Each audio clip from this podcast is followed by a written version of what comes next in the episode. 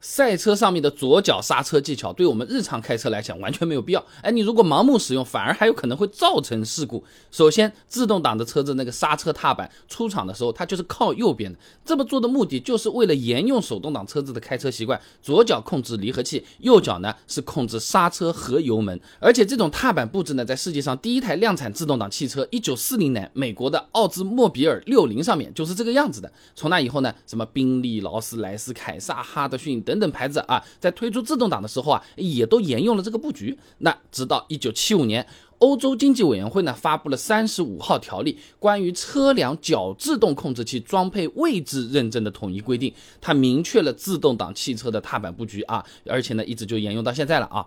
那么。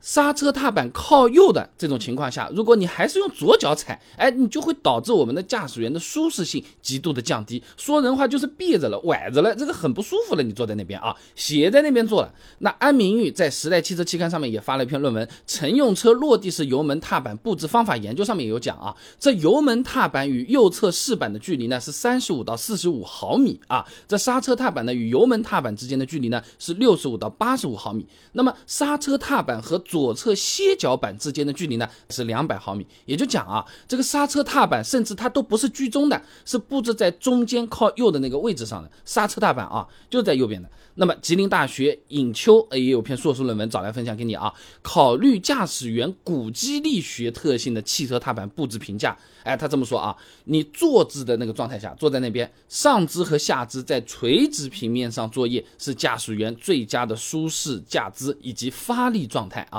那如果说驾驶员的这个坐姿是比较扭曲的，哎，就容易造成身体的疲劳和不适感啊。简单的讲啊，就是左脚踩刹车的时候，这个人的坐姿啊是不端正扭曲的，脚一直这样搁在刹车踏板上面啊，是很容易累的。你不妨你自己试试看啊，你就现在坐着啊，你用你的左脚踩在你的右脚脚背上面，你看你能坚持多少时间？你偶尔还要用力用两下，很不协调的，非常难受的啊。而且呢，你两个脚如果都放在了踏板上，左脚在刹车上，右脚在油门上，你等于说是下半身是处于一个半悬空状态的，你脚下是没一个稳定的受力点的。不安全因素也是会增加的啊！嗯，听到这里，有些朋友会问啊，哎，那那我只要刹车的时候，我左脚去挪挪过去，平时的时候我休息一下，呃，不就好了吗？那这种情况下，左脚刹车它就变得没什么意义了呀！你你你往上去看。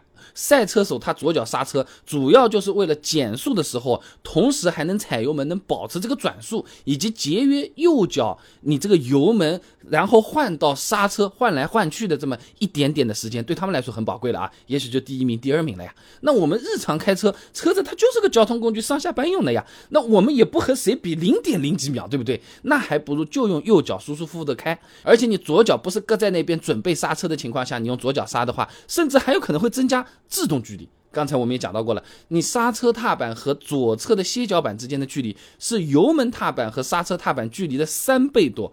你左脚移到刹车踏板上，你花掉的时间就变相的增加了制动距离了。哎，你比如说一百二十公里每小时的情况下，零点五秒的时间，车子已经出去十六点六五米了。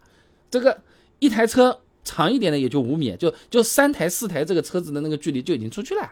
那另外啊，对大多数朋友来说，左脚对刹车的力道控制，它其实是不如右脚的啊。哈尔滨师范大学李世纪有篇硕士论文找来分享给你啊，脚内侧踢球技术动作中惯用脚与非惯用脚的运动学研究啊。他这么说啊，你惯用脚使用力的大小、速度和准确性都是优于非惯用脚的。喜欢踢球的朋友或者看球的朋友应该能明白啊。那么生活中啊，呃，至少在我们这里的话，大多数人都是右撇子，你惯用脚一般也都是右脚，那这就会导致我们普通人在没有长时间训练的情况下。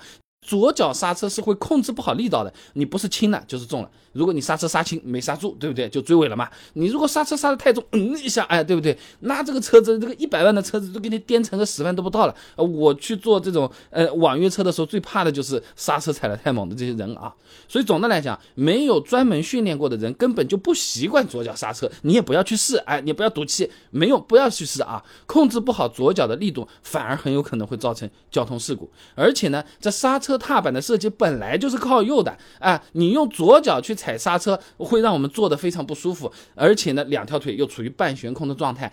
你你想想啊，你两个手撑在这个扶手上，两个脚凌空抬起来，那都是健身房的动作，好不好？嗯，那那开个几十分钟吃得消的，而且很容易发生意外啊，所以不推荐各位朋友去使用左脚刹车啊。